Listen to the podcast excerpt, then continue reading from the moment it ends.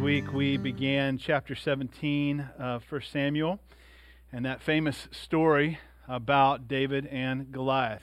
You know the one, right? The one where everybody likes to insert themselves.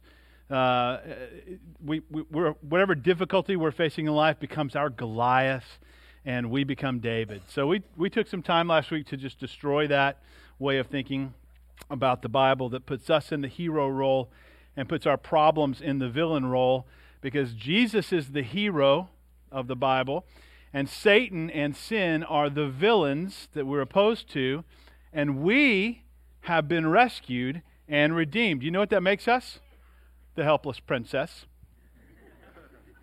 Had that little little awakening this week going, oh, yeah, we're the, we're the princess that gets rescued. So that's the, we're the bride of Christ. you can't make this stuff up, right? So it's, it's really legit.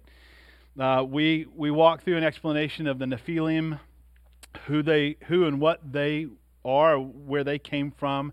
We took some time to fact check the idea that David was a little boy in this chapter, and we'll reinforce that today. He's not a little boy. Um, and ultimately, we came to two big conclusions last Sunday. We said that the Lord calls us as His people to live by faith in the Son of God and that it's all about Jesus. It's really just all about Jesus. So uh, that kind of gets us caught up. If you missed last week, if you weren't with us, go back, watch the video if you weren't here. Uh, but as I thought about this week, I thought, I thought about the lives that have impacted me on my spiritual journey. Um, to, to, you know, from, from new believer uh, in high school to, to Christian to, um, to mature believer to full time ministry and all these, these different people that have impact along the way. And I was thinking about um, the one man I feel like God used probably more than anybody else to impact my life as a 20 something was a man named Bob Dukes. And I, and I know I've mentioned him before. Bob was, and, and still is, a great Bible teacher, an incredible disciple maker. Um, and, and even to this day, I find myself wanting to be around him and wanting to be more like him. When we were in Georgia uh, in January, I, I was able to get just a few hours with Bob and it was just such a blessing to my heart. He's that kind of person. Um, but Bob has this love for saying things uh, the way English was originally spoken, not the dumbed down way that we use today as Americans. You know what I'm talking about? Um, just as an aside, I, I, was reading this week Siri. Uh, our English is so bad in the U.S. that Siri, a- Apple's AI, has learned English parlance from all of us, and she's actually dumber because of it because the way that Americans speak English is so bad. Um, so, so don't, don't, if you don't believe me, just try to audio dictate your next text or your next email to your iPhone and see how confused and how many different words than you intended end up in that text or in that email. It, it's, it's just crazy. It's a result of how poorly Americans speak English. But, but Bob would always be using these phrases that nobody used anymore. He was, he was a fan of phrases that were out of vogue. And one particular phrase, which at the time I, I figured had to be from the Bible, and I guessed right, he would say, With the Lord, we will do valiantly. Who says that? Who says that? To a, to a, a room full of college students in Sunday school. Bob was the guy. He would say that. He did say that. With the Lord, we will do valiantly. And did I mention that Bob has an extensive basement full of old books and collections of arrowheads and swords on the wall? Now you're starting to get a picture of what's influenced me if you know if you know anything about my office, right? Such a cool dude. But I remember that phrase he would use always made me a little embarrassed because it was so old and it was just not in use. But the but the more than the weirdness of that phrase, it kind of made something in my heart perk up. Do you know what I mean by when your heart perks up? Like, like, um, well, what would be a good example? Like when you're watching the charge of the Rohirrim and the Return of the King, and they sound their horns, and your heart just goes, oh, yeah, you know. How many of you knew that there'd be a Lord of the Rings reference? Right? Just, that's what I mean by your heart perking up. It was something stirring in the spirit, though I, I didn't fully understand it at the time. And Bob would say, With the Lord, we will do valiantly. There's something going on here. I, I just couldn't quite understand it. Valiance is possessing or showing courage and determination. It, it, it's a strength of mind, it's a strength of spirit that enables a person to encounter danger with firmness and, and resolve in their hearts. It, makes me think of the words of the Lord to Joshua after Moses died in Joshua 1, verse 6 and 7. The Lord's given Joshua the pep talk because, because Moses is gone now. You can't lean on somebody you can see. You're going to have to lean fully into me, the unseen God. And he says, Be strong and courageous. For you shall cause this people to inherit the land that I swore to their fathers to give them. Only, Joshua, be strong and very courageous, being careful to do according to all the law that Moses my servant commanded you. Do not turn from it to the right hand or to the left, that you may have good success wherever you go. This book of the law shall not depart from your mouth, but you shall meditate on it day and night, so that you may be careful to do all according to all that is written in it. For then you will make your way prosperous, and then you will have good success. Have I not commanded you? Be strong and courageous. Do not be frightened, and do not be dismayed, for the Lord your God is with you wherever you go. It's that same courage exuded by the English missionary C.T. Studd when he wrote these words expressing the passion of his heart. He said, Some want to live within the sound of church or chapel bell. I want to run a rescue shop within a yard of hell. That's, that's valiance. It's courage with faith and resolve. It's a heart that says, I'm going to let the Lord use me, whatever the outcome. Whatever the outcome. And here in 1 Samuel 17, we see that the same David who would write many of the Psalms and become the king of Israel is standing up to a giant valiantly in the Spirit of God. So let's look at the text this morning, 1 Samuel 17. We're starting in verse 24. We, we took the first 23 verses last week. So let's look at verse 24 here. It says, All the men of Israel, when they saw the man, when they saw Goliath, they fled from him and were very much afraid. And the men of Israel said, Have you seen this man who's come up? Surely he's come to defy Israel. And the king will enrich the man who kills him with great riches and give him his daughter and make his father's house free in Israel. Now, the first thing I want to say here is that fear and, and poor morale go hand in hand. When, when you're in a conflict like this and one side is losing badly, hope begins to slip away. And you can muster the troops, you can rally the troops, but the more fear there is among the ranks, the lower morale will plummet. And this has been going on for 40 days now, right? This is 40 days of Goliath coming out, challenging somebody to fight, and, and, and just, just hearing crickets. Nobody's, nobody's moving, nobody's answering, nobody wants to be mistaken for the guy who said, Yeah, I'll fight you, right? Just, just everybody's kind of cowering. You can muster the troops, but when fears when fear is rampant, morale is low. We see this. Uh, the reports. I, I was just looking uh, yesterday at the reports of the Russian troops in Ukraine, uh, who thought it'd be a cakewalk. Sorry, surprise. Uh, by the way, I'm not picking any sides in the conflict. There's still a lot that we don't know, but um, we, we can see how this fear of Goliath is causing morale just to go down in the fighting men of Saul's army. And Saul's stat- strategy here is let's dangle some rewards as an incentive. Maybe that'll get somebody motivated to go out and fight this giant. And in verse 25, the term free means that the family of the person who kills the giant will never pay taxes. I know, right? I know. Now, I don't know what the tax rate was back then, but I mean, that's a pretty sweet deal by today's standards. I mean, plus riches, plus the status of marrying into the king's family. Um, and that's not a bad strategy as strategies go, so long as your guy or your, your army has a decent chance to win. But the prospect of single combat with a 9 9 descendant of the Nephilim is altogether another story. Right? So they need a man who's convinced down deep in his heart that the unseen God of Israel is greater than the giant of Gath that they all can see. And David is that man. And so, verse 26 David said to the men who stood by him, Well, what's, what should be done for the man who kills this Philistine and takes away the reproach of Israel? For who is this uncircumcised Philistine that he should defy the armies of the living God? And the people answered him in the same way So shall it be done to the man who kills him. So David's not all righteous indignation, nor is he all about personal gain for killing Goliath. The reality is there's a blend here. But while his motive is not, not ultimately personal gain, still he's, he's not going to pass up on the reward, right?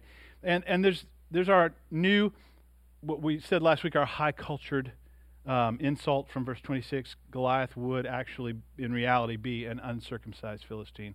So if you want to just make that your new, like, insult, just you uncircumcised Philistine, right? Use that at your own risk. Uh, verse 28 uh, Eliab, his oldest brother, heard him when he was speaking to the men. And Eliab's anger was kindled against David, and he said, Why have you come down? And with whom have you left those few sheep in the wilderness? I know your presumption and the evil of your heart, for you've come down to see the battle. You just want to see carnage.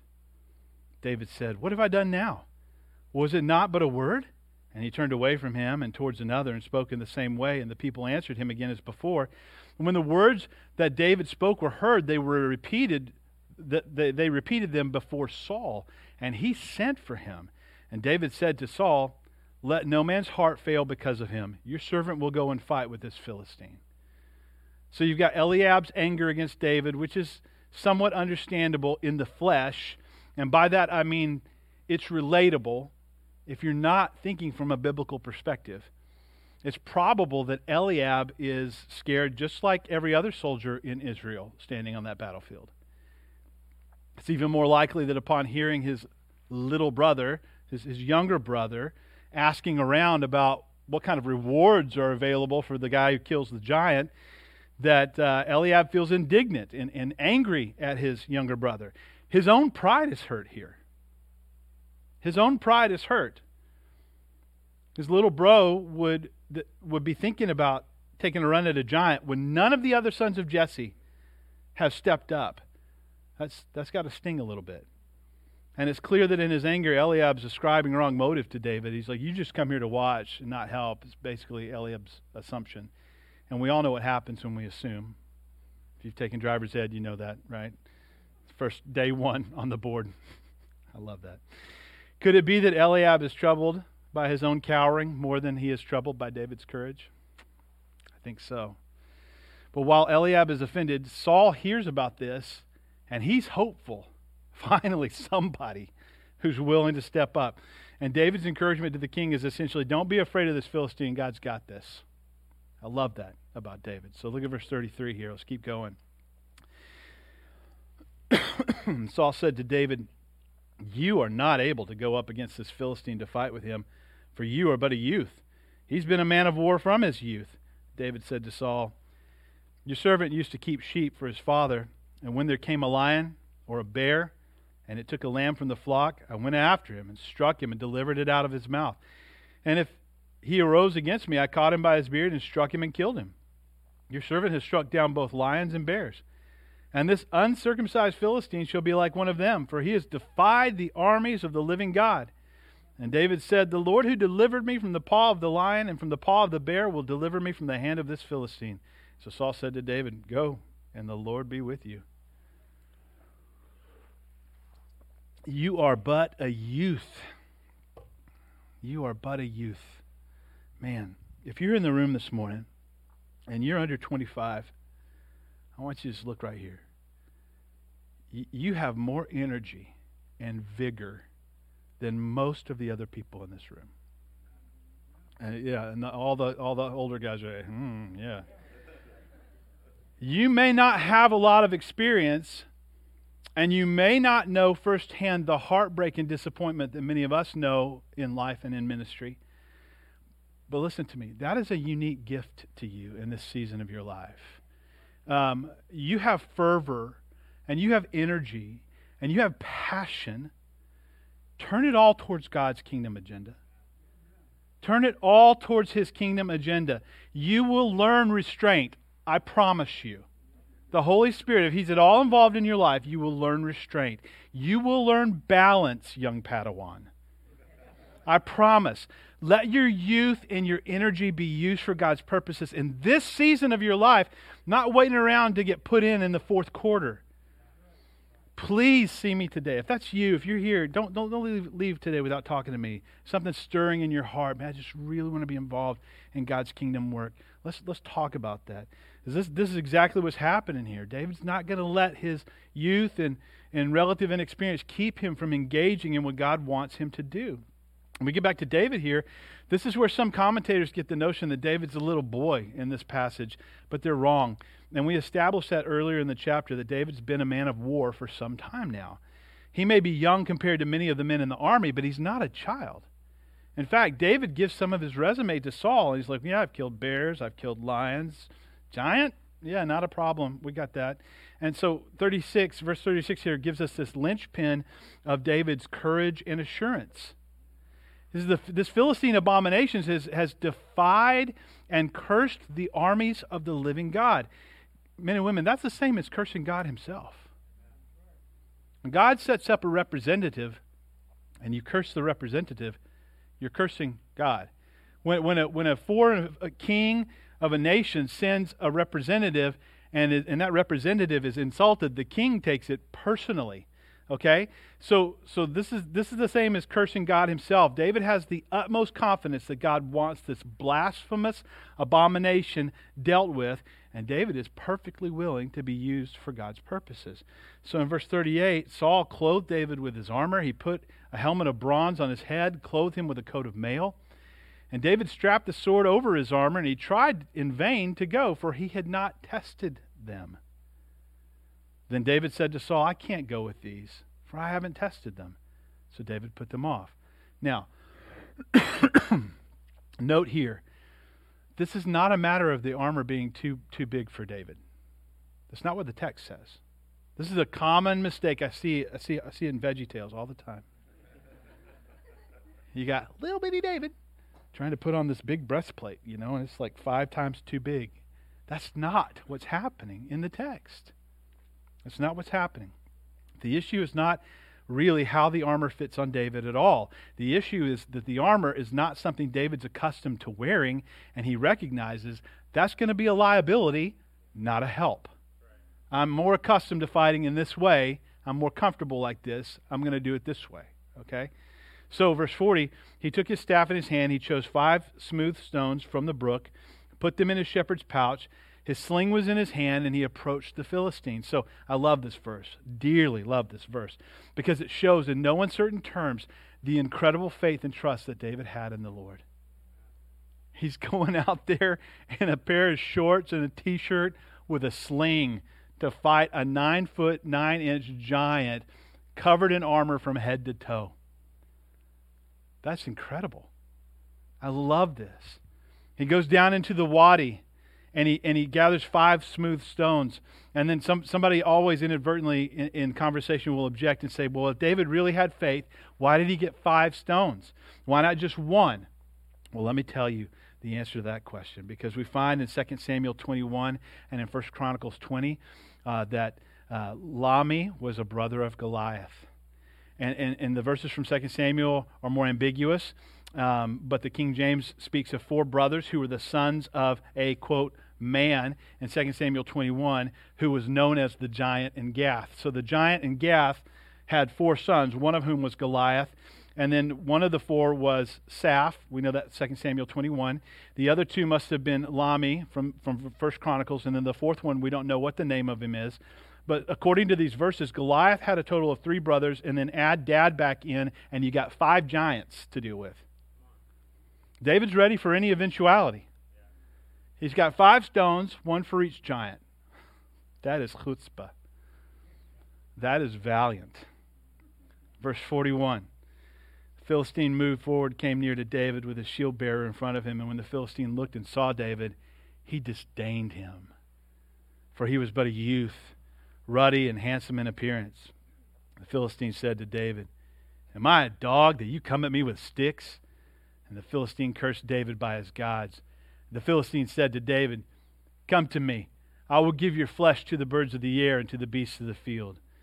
So, so just, just picture this, right? You've got the armies lined up, face to face, this valley in between. Goliath has come forward, David is coming forward, and into that the ring announcer Michael Buffer steps out of nowhere and says, Let's get ready to rumble!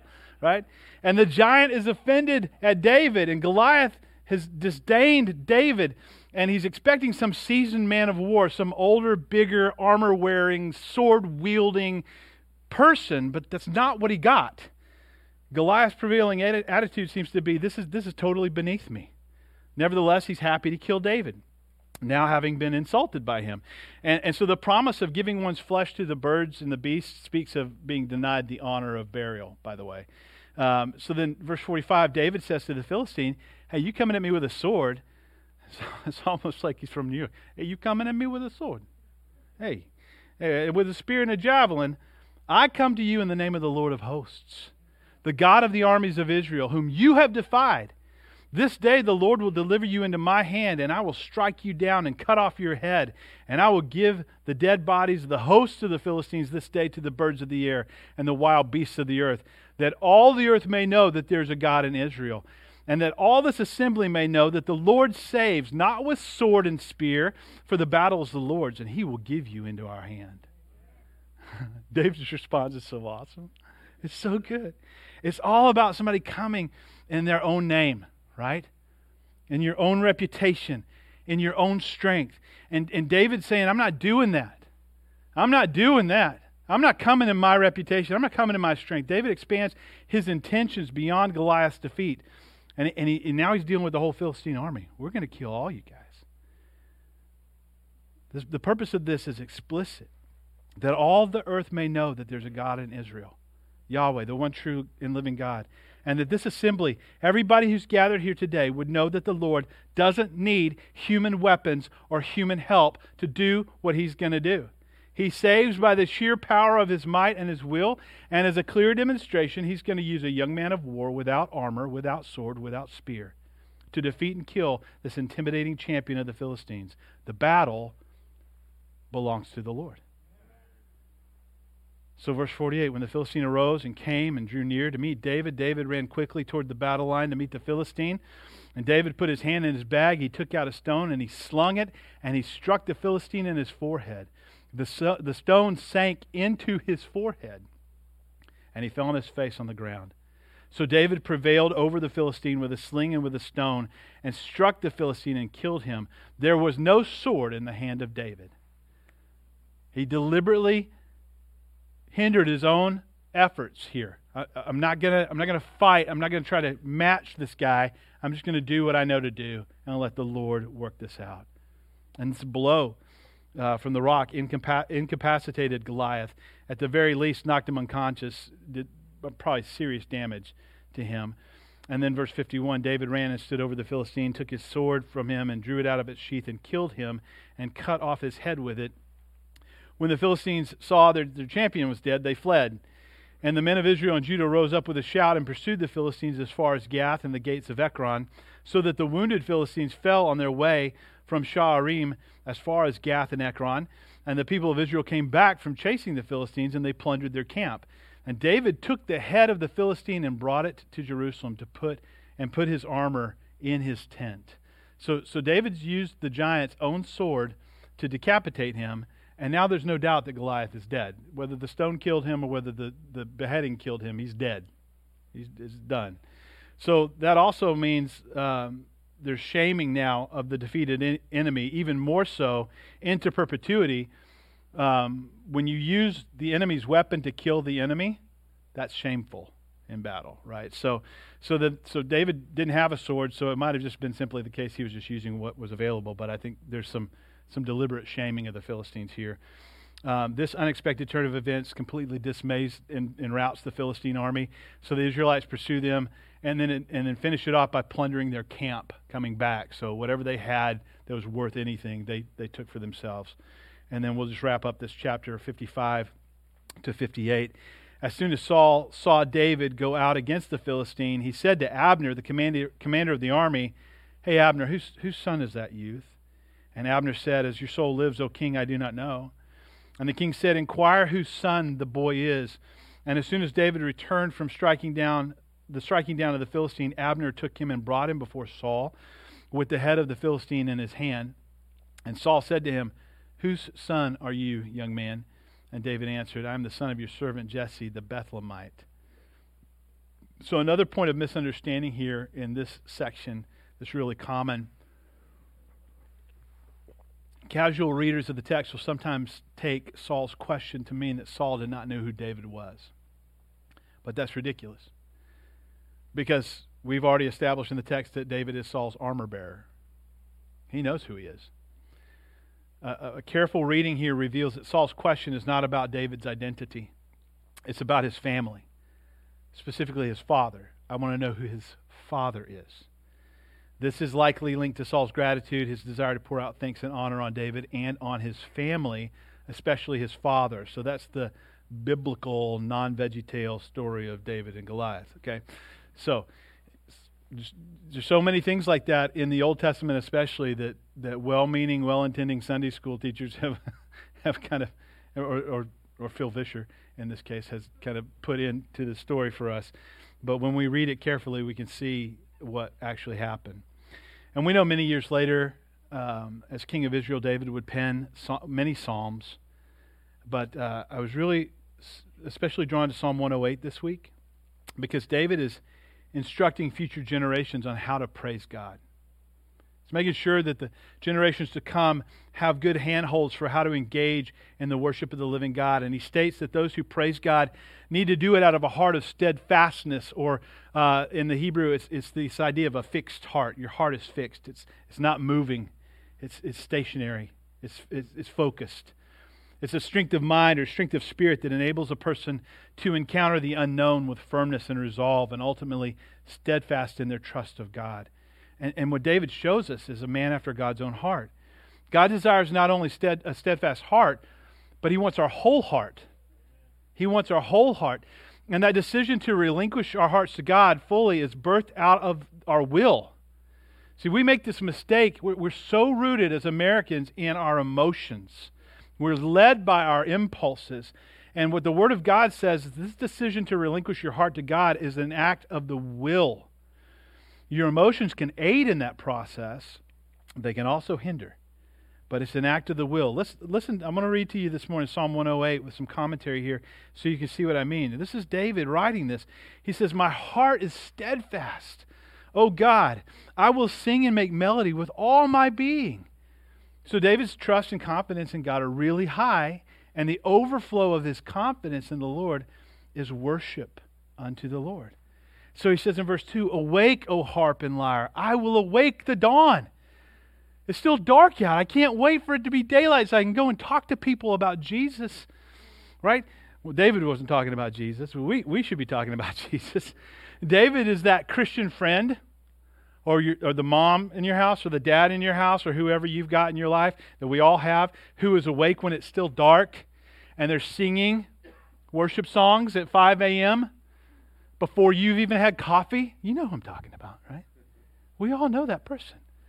This is, this is David. He's like, I'm going to awake the dawn. I can't wait for the day to start.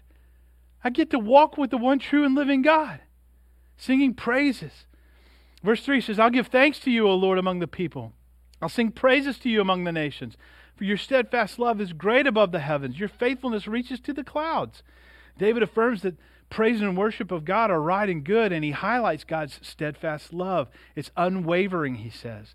His faithfulness. God never, never makes a promise that he doesn't follow through on. He keeps all his promises. And in verse 5 and 6, he says, So be exalted, O God, above the heavens. Let your glory be over all the earth, that your beloved ones, that's you, by the way, you and me, we, we might be delivered. Give salvation by your right hand and answer me. So now the request comes. Now David's making a request here, and, and, we're not explicitly told what it is in addition to being exalted, but we can deduce from the t- next text it has to do with preserving Israel. Look at, look at verses 7, 8, and 9. God has promised in his holiness, with exultation, I will divide up Shechem and portion out the valley of Succoth. Gilead is mine, Manasseh is mine, Ephraim is my helmet, Judah is my scepter, Moab, yeah, that's the wash basin, upon Edom I cast my shoe, over Philistia I shout in triumph.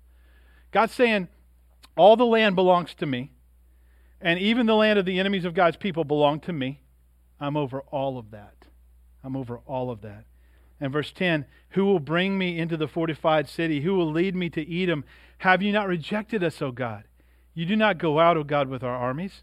O grant us the help we need against the foe, for vain is the salvation of man. With God we shall do valiantly. It is He who will tread down our foes. So David just freely admitting here that without God they can do nothing. With and through God they could win great victories and accomplish great things, but the victory belongs to the Lord. It's He who shall tread down our enemies. Israel's priority was to praise and to worship the Lord God and to bring themselves into right relationship with Him. He was going to do the rest. And we need to go to God's Word for our definitions of success and failure when it comes to the Christian life. We need to go to God's Word, not, not, not man's Word. See, success when it comes to being a Christian, success is simply walking in faith. It, it manifests, when we walk in faith, it manifests in obedience to God.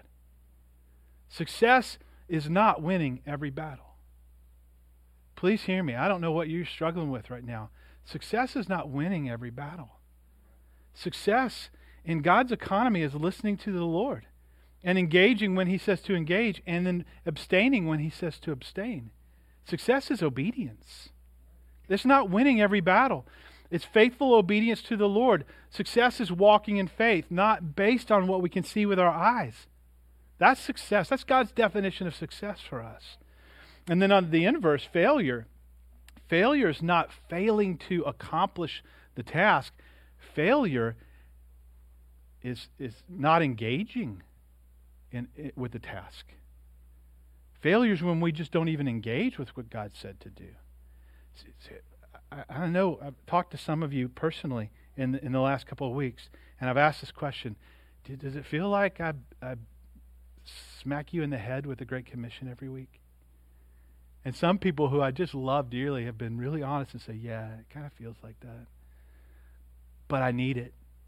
I need it. I need that reminder. I need to be knocked upside the head every once in a while.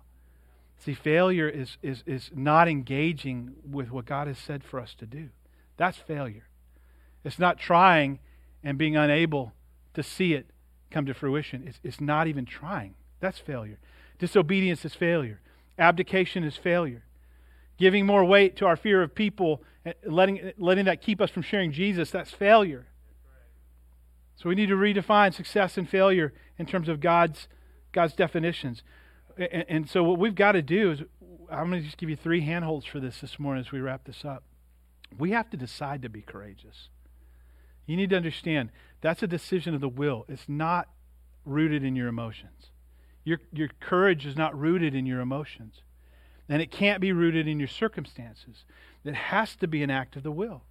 It, it, it's what Winston Churchill said. He said, Courage is rightly esteemed the first of human qualities because it is the quality which guarantees all the others.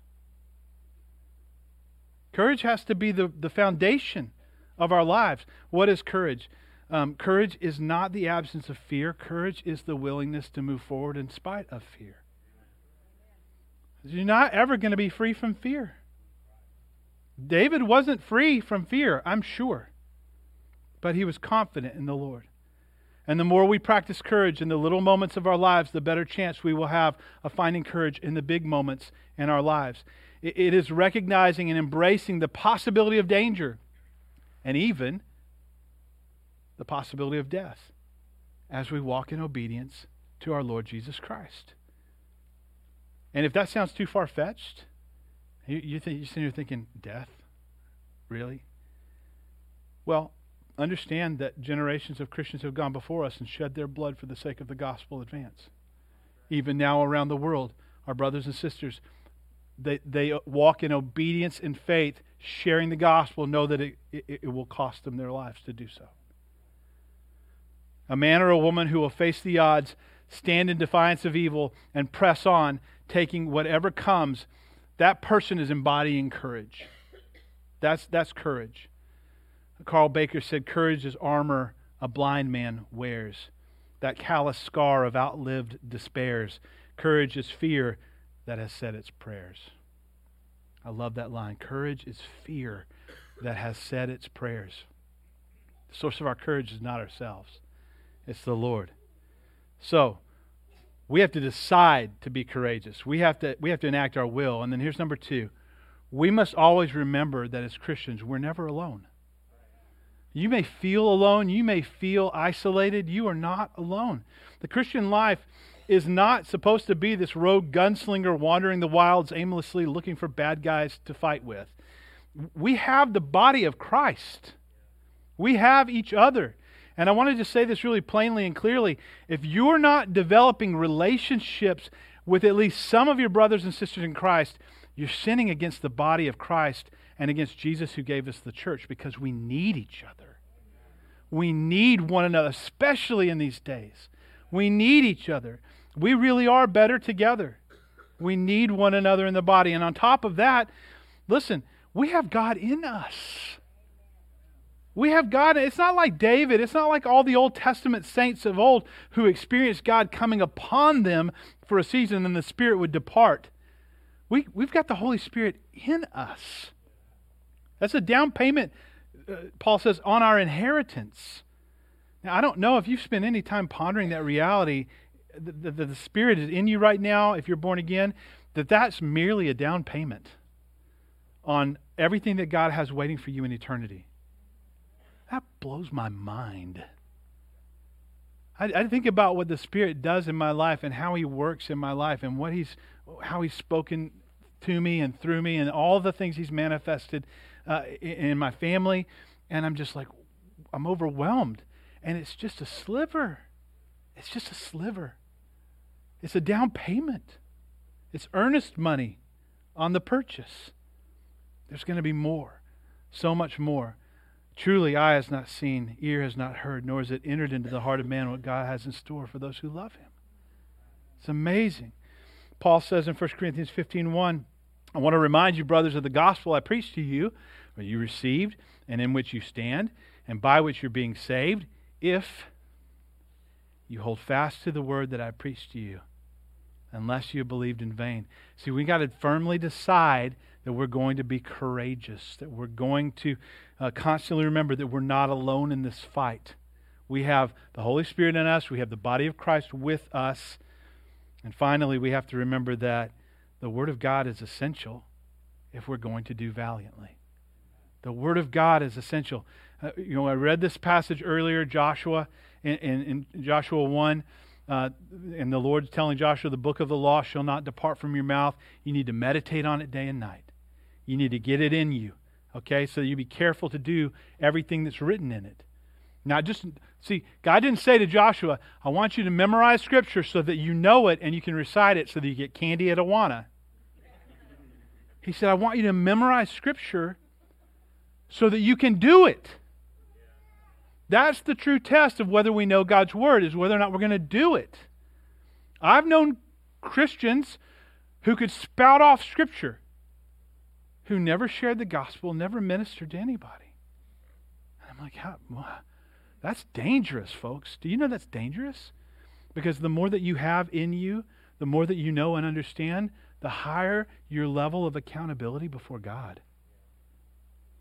It's dangerous to know as much as you can know about the Christian faith and about theology and about all these things and not to engage in obedience. It's dangerous. You see how essential the word is in all of this. In Matthew 4, you know, Satan is, we talk about chutzpah. when you tempt the Son of God with the Word of God, that's just like, who does that, right? But in Matthew 4, you know, he's being tempted by Satan, and Jesus answers Satan. He says, It is written, Man shall not live by bread alone, but by every word that comes from the mouth of God. The Word of God is our life. And so, all, all three of these things that we just talked about, right? We, we said we have to decide to be courageous. We have to remember that we're not alone. And, and, and the Word of God is essential to us. And all of that, this manifests in valiance, value, merit, worth. This idea of virtue and courage and valor all being blended together. The, the Lord has to add this to us, but we have to ask Him for it. And I get it right now. I get it. Like I'm in the grocery store in the middle of the week, just like you are. I'm going places all over town, just like you are. And I'm looking around, and I'm trying to train my brain even more to to think all the all these people may be lost and on their way to hell. How can I make an inroad in this moment? How can I share the love of Jesus right now? How can I step through my fear? And you need to know, even as a pastor, full time pastor, I have fear sometimes about engaging people with the gospel. The question I'm asking the Lord is how, how can I step through that fear by faith and engage in some way? Just to move the ball down the field, just to, just to get conversation going, just to express the love of God for this person. You and I are going to have to decide to be brave and courageous in these days ahead. I think every person sitting in this room is going to witness the unfolding of events set down in Scripture that no other generation has seen. You and I are going to need to cling to the truth that we're not alone in this world. And that we have the body of Christ globally, we have Emmaus Road locally. Each one of us has the Holy Spirit abiding in us actually. Because the days are darkening very rapidly and the light of life. See, that's the thing. This is our moment to shine. As the world gets darker, we shine brighter by the Spirit of God in us. And we need to become voracious students of God's Word, that we might know His will daily, be able to test the spirits, so that we so that we can uh, we can lead people towards the truth of the gospel. And greater is He who's in you than he who's in the world. Amen. That's right. So listen to me, church. Again, the days are darkening quickly, but God has appointed us for this very hour. look at this episode with David and Goliath.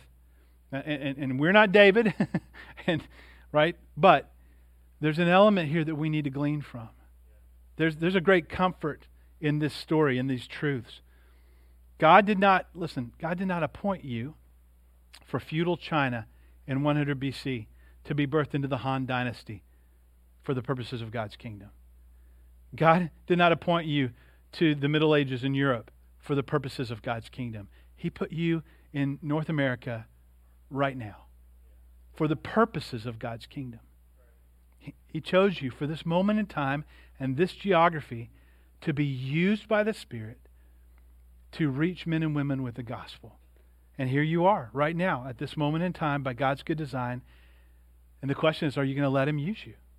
Are you going to yield to the Spirit, step through our fear, and decide that we're going to be used by God to build His kingdom?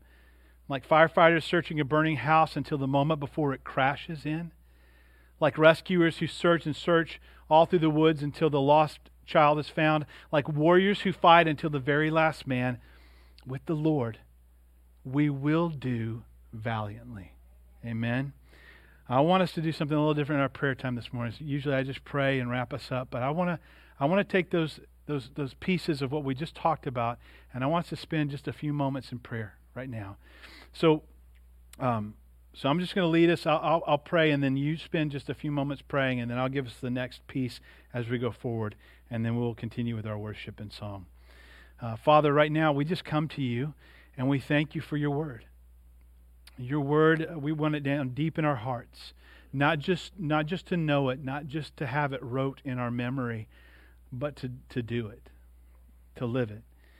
And out of that, Lord, we, we're asking you this morning um, to help us make the decision to be courageous right now. I just invite you guys to pray right where you are, whatever your circumstance, whatever your situation, where you need courage, just stop right now and just ask the Lord the next moment for that courage from Him.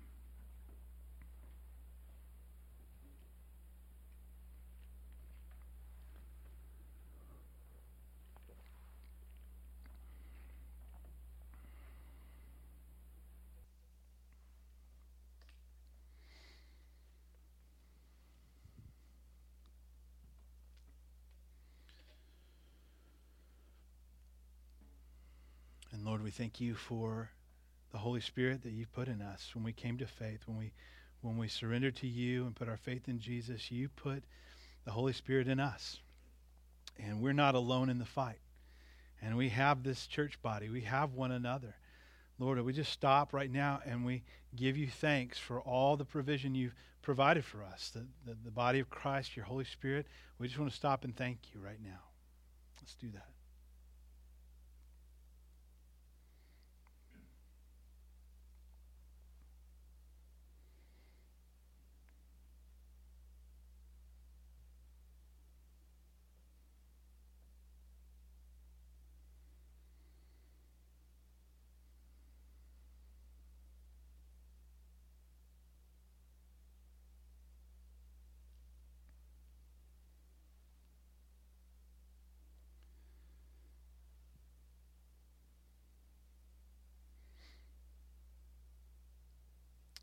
Fathers, we ask for courage this morning.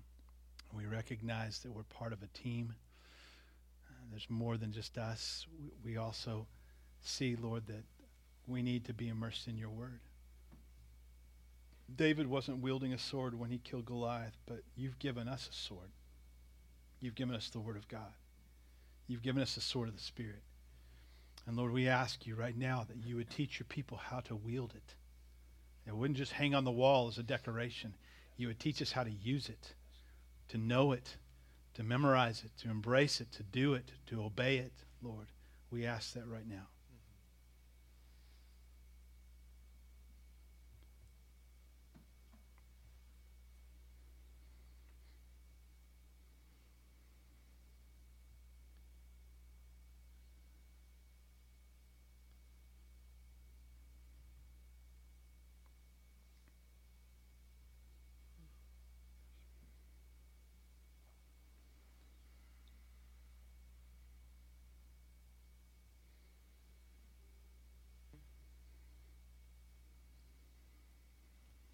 Jesus, we know that with you we will do valiantly. We're just expressing to you this morning a heart that desires to be used by you in these days in some capacity for your kingdom purposes. We don't even know what that could look like, Lord. Whether it's a conversation on the sidewalk in front of Hagen, whether it's uh, pulling over to help somebody with a flat tire, whatever you have for us today, we just want to walk in faith today. We want to be used by you today. And we affirm the truth that with you, Lord, we can do valiantly. And we want to be found courageous and valiant in these days. By the power of your Spirit, not according to our flesh, not according to our efforts, but according to your Spirit. We ask these things in your name. Amen. We're going to have to go to God's Word for our definitions of success and failure, especially when it comes to this thing called the Christian life.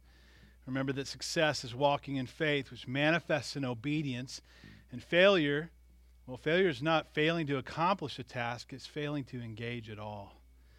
The Lord needs to add this to us, but it's up to us to ask Him for it.